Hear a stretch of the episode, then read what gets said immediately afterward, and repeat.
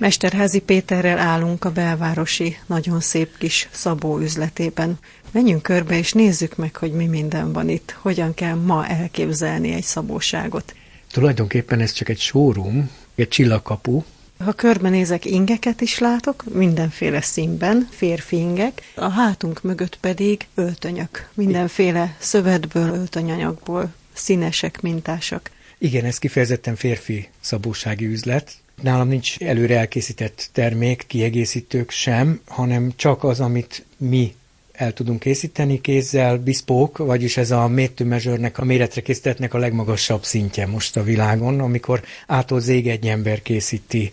Egy páring előre elkészítve itt áll, hogy le lehessen ellenőrizni minden részletében, hogy hogy készül, mik azok az apróságok, amitől kézműves lesz és méretre szabott.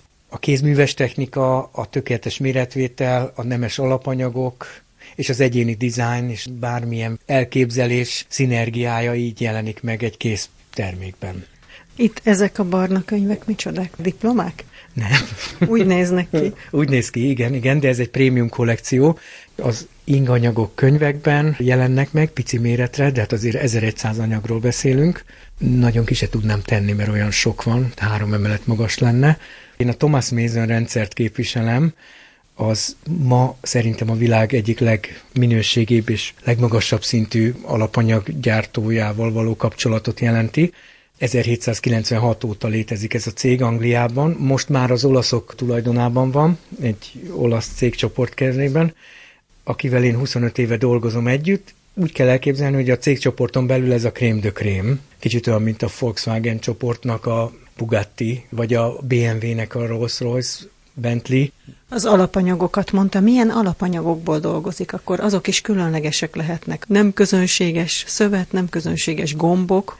Nem, nem, minden összefügg mindennel. Kézzel szedett tiszta pamut, egyiptomi saját földjük van, hozott egy táblát, ahol pamutok vannak. Ez maga a gyapot nyers alakban, ahogy a fejről, és itt lát, igen, és ez egy átlagos gyapot, és ez a Thomas Mason. Fehérebb, között. finomabb, a másik az egy kicsit szennyezett, pöttyök vannak benne, sárgásabb, szürkésebb. Pedig ez egy prémium, de konfekció verzió, ez pedig kézzel szedett 8 mm-es, tehát úgy, ahogy a teában is, vagy bármilyen termékben, akár olívaolajban, ahogy az olaszokhoz megyek, a first flush, tehát az első kifutás, az sokkal drágább, de hát az, az egy eszencia. Itt is a gyapotnak az eszenciáját gyűjtik össze, és abból készül maga aztán a nyers cérna, és utána különböző eljárásokkal festik, és hát jön maga a szövésnek a, az univerzuma. Boltban ez nem kapható, ezek olyan könyvek, biszpók könyvek, amit csak certifikált szabók kaphatnak meg. Bocsánat, a biszpókot, azt nem értem. A biszpók az egy angol kifejezés. A méretre készítettnek az a fajta szintje, legmagasabb szintje, amikor bespoken, vagyis mondva van, magyarul a megrendelő bármit, bármilyen részletet beletehet, bármilyen egyéni ötlet, finom részlet, gallértól kézelőig, vagy egy kedvencnek a klónozása, akár többing összevetése, vagy egy képről való lekottázása abszolút lehetséges, hiszen ugye egyedileg készül egy emberre, papír alapú szabás minta, az el van mentve, későbbi újrafelhasználásnál már azzal sem kell törődni, mert az első méretvételi konzultációs próbán ez megtörténik, és utána már csak az anyagvállalat, tehát a, a szebbik része marad. Most még maradva az anyagoknál, a gombok, van egy saját gombgyára is a cégnek? Nem, nincsen, hanem prémium gombkészítőkkel fuzionál, gyöngyházgombokra... Itt van egy igen, minta. Ó, van. de szépek itt ezek a nagyon színesek igen, is, de a, szépek. Ezek gyöngyházszerűek, de műanyag, tehát ez az alapkollekcióban van, 26 fajta színben. Piros, meg rózsaszín, meg lila, igen, zöld, minden, hát egy női szemnek ez egy csoda. Igen, ritkán kerül már ilyen színes gomba a férfingekre. Volt egy időszak 10-15 éve, amikor még ez... Divatos volt fehér igen. ingen is, mondjuk kék gomb például. Pontos. Az ingnek volt egy kék betétje mondjuk belül. Itt, itt is van olyan ing. Hogyne, ezek demo ingek, és ugye abból a korszakból is maradtak. És akkor ezek a másik gombok, amiket mondott, ez valódi gyöngyház? Igen, igen, az kagylóból gyakorlatilag egy ilyen körkivágóval elkészített és utána négy lukkal kiukasztott, hogy négy lukas gomb legyen, és megcsíszolt. Ez meg itt csont? az is gyöngyház, csak egy másik fajta, de olyan, mintha a gancs lenne csont, csak a fényéből látszik, hogy nem szarú, mert az mat lenne.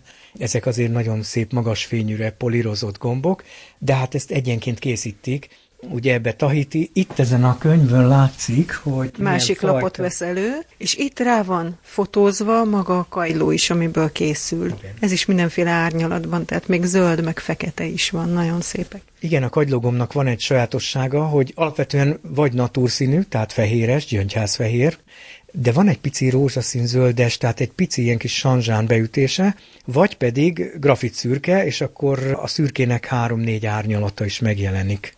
Beszéltünk a gombról, az anyagról, a színekről, szabásban is különbség lehet, de mi az, ami még hozzátesz? Különböző gallér, különböző manzsetta. Hát azért most, ha csak előveszem a fehér könyvet, abban van 70 fajta textúra, mintaszerű fehér anyag egyetlen egy gombluk színének a megváltoztatásával, vagy a monogramnak a színével, mivel a cérnára 360 árnyalat van, annyira szétporlasztható a rendszer, hogy akár mindegyik gombluk lehet más színű, tehát elmehet valaki az egészen végletek túloldalára is, tehát hogy abszolút formabontó és designeringet tud készíteni, ugyanannyi munka, mivel kézzel készül, csak azt mondom, hogy a gombjuk, gomb, cérna, ez egy hármas dolog, és 26 fajta gombszín van, 360 fajta gombjuk, és külön a cérnára és árnyalat. Hát, és hány gallérfajta? 15, és kézelőből is legalább 12, azért mondtam a 7 milliárdot. Ennek a faktoriális szorzatai ennyit adnak ki. Nekem borzasztóan tetszenek azok az ingek, ahol van egy kis más színű betét, mondjuk a fehér ingen, és színes gombok vannak rajta. Ön azt mondta, hogy ez nem divat. Én ezt nagyon szomorúan hallottam, de mi a divat most akkor? Mi a trend? Én azt mondom, hogy itt nincs divat ebben az üzletben, itt stílus van. A divat az a konfekció, de ha észreveszünk, ez mind jön, megy, aztán utána ellenpontra ér, utána megint visszajön, rövidül, szűkül, hosszú, bővül. Itt nincs. Én azt szeretem, ha tökéletesen rá van. Tehát a trend az az, hogy mindenkire a belső aspektusát, még ha van, akiből nehezen is jön ki, van, aki meg olyan tudatos, hogy csak úgy jön, és pak, és már nekem semmi dolgom. Az sem könnyebb, mert lehet, hogy az nem a legjobb tudatosság, akkor is finoman lehet új kapukat nyitni ebben a előre megtervezett imidzsben. Én azt mondom, hogy most jó pár éve visszajött a letisztultabb, egyszerűbb, minimalistább, tehát egyszínűek az ingek, nincs semmi túlburjánzás. Az előző stílusnak a csúcspontja egy olyan 8-10 éve volt, amikor akár több gombos volt elől, nagy gallér, dupla gallér, különböző színek, tehát gyakorlatilag abból volt űzve a sport, ha ilyen csúnyán mondom, hogy minél extravagánsabb vagy kreatívabb legyen egy ing, tehát minél több fűszer legyen mondjuk egy alapételhez adva. Most már visszament egy nagyon szolid, ezáltal időtlenebb stílusra. Tehát itt, ha egy tökéletes ing van, ami azt jelenti, hogy formailag, és nem történik alkati változás, és vigyázva van rá, akkor az 20 év múlva is pont azért, mert a kevesebb a több, így egy időtlen, szép örök darab marad. Játsszuk el azt, hogy férfi ember belép ide, beszédül az ön boltjába, mert meglátja a kirakatban a gyönyörű kiállított modellt, és akkor mi történik? Hát először is jobb bejelentkezni, mert uh, tapasztalatból én azt gondolom, hogy egy óra mindenképp fog kelleni első alkalommal, és ha be van jelentkezve, akkor csak az övé az üzlet, senki nem zavarhatja meg, ő, meg minket az alkotásban, meg a konzultációban. Gyakorlatilag először prezentálom a rendszert, az alapanyagok, így a kiegészítők bemutatása, Utána méretvétel következik, az alatt már egy picit az előbb eltett info már egy kicsit érlelődik, közben fut a hátsó processzorban.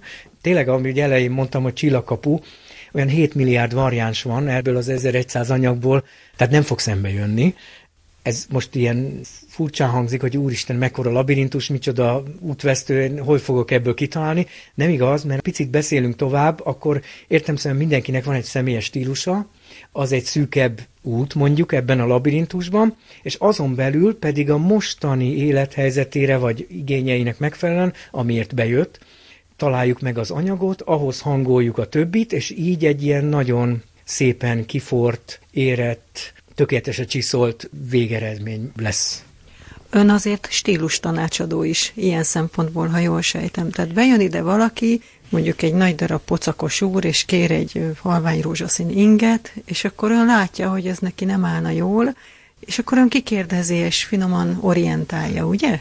Igen, abszolút. Egyszer vannak a testi adottságok, nem is biztos, hogy a méret, inkább a bőrszín, a haj, egyéb, tehát a, kinek mi az előnyös. Kettő, meg milyen környezetben szeretné hordani, mert annak is van egy dresszkódja. Más való egy cégvezetőnek, mint egy diplomatának? Attól függ, igen, milyen környezetben jelenik meg, mert lehet, hogy ami a cégvezetőnél még nem, de a diplomatánál már egy kicsit rebellis lenne. Vannak kihalóban lévő szakmák, ugye, és azt gondolná az ember, hogy a szabó az ilyen hogy a mai korban, úgy, ahogy az órásmester, meg a zenei szerkesztők a rádiókból, tehát vannak szakmák, amik kihalnak. És azt látni, hogy mégis, mintha újra divatba jönne a személyre szabott öltöny, Láttam egy francia riportot, ahol a nagyon szépen öltözött stílus tanácsadó úriember elmondta egy televízió műsorban, hogy egyre inkább a fiatal korosztály varrat magának. Akkor is, ha nem engedheti meg magának, inkább rákölti két havi fizetését, de tudja, hogy az egy életre öltöny, és hogy az különleges. Itt Magyarországon ezt hogy látja? Kezd ez fölfutni, divatba jönni, vagy inkább csökkenőben van? Nekem szerencsém van, mert minimum stagnálok, de nyugodtan azt lehet mondani, ez egy pici man show, de inkább emelkedik a szám. A fiatalok először is az esküvőkkel kapcsolódnak ebbe a rendszerbe bele, mert ugye az esküvő az egy olyan belépőkapu, amikor a sok költség mellett ez szinte... Eltérő. Hát igen, olyan árak vannak ma már, hogy ez egy bőven kifizethető dolog lesz mellettük, és akkor, aki olyan élethelyzetbe kerül, látja azt, hogy ez egy tulajdonképpen egy befektetés, nem olyan, mint a mennyasszonyi ruha, hogy egyszer fölhőve, és utána már nem nagyon hordható, vagy, vagy tovább kell adni. Itt az üzleti életben bőven kifutja magát, akár szétbontva az akó, nadrág, mellény, tehát rengeteg arculat vagy réteg kibontható belőle és akkor egy kicsit ennek a csapdájába esnek, vagy hogy mondjam. Tehát aki affinis, az nem véletlenül jött ide, és utána pedig akkor ez egy lojális törzs vendég lesz később. Ez az egyéni üzleteknek, vagy a, a kézműves dolgoknak a sajátja, hogy ilyen nagyon személyes kapcsolódások tudnak kialakulni. Érdekes, hogy árban sokszor egy neves márkájú, nem olyan jó minőségű ing vagy öltöny, mint amiket ön készít, ugyanannyiba kerül. Csak a cég márka miatt, ugye? Abszolút, abszolút. Kalandvágyból én is szoktam néha végigmenni üzletek előtt, és látom az árakat, tehát akkor is csak egy konfekció termék, de nem mindegy, hol veszem meg, mennyi az üzletbérleti díja, az alkalmazottak. Ezen túl, a költségen túl azt vettem észre, hogy a az a fajta reklámanyag, amivel én be vagyok csalogatva a tudat alatt, hogy ú, ezt érdemes lenne megvenni, azt nekem a vételárba vissza kell fizetnem, de nincs benne a minőségben. Nálam meg saját az üzlet, én vagyok itt, közvetlen kapcsolatban vagyok magukkal a gyártókkal, tehát nincsenek köztes emberek, nagykerek. Én a költségek optimalizálásában láttam a jövőt, és ezért vagyok 20, több mint 25 éve a piacon. Kik jönnek ide önhöz? Bár szakmát mondjon meg, talán nemzetet ismert, hiszen nem csak magyarok járnak ide, gondolom. Nem, de azért a 70% a magyar. Ezt örömmel hallom. Pontosan azért, mert turista például, ez nem is egy turista műfaj. Tudnélik 5 hét, minimum 5-6 hét a, a, az elkészülési idő, tehát egy másfél hónappal kell számolni. Nincs az, aki ennyit itt tartózkodik, kivéve az expatok, ők megjelennek itt az üzletben, mert ugye hozzászoktak ehhez a magasabb minőséghez külföldön. De még mindig nem mondta, hogy kik jönnek ide. Ja. Színészek, cégvezetők, diplomaták, politikusok, vagy egyszerű hétköznapi családapák is. Ők mind.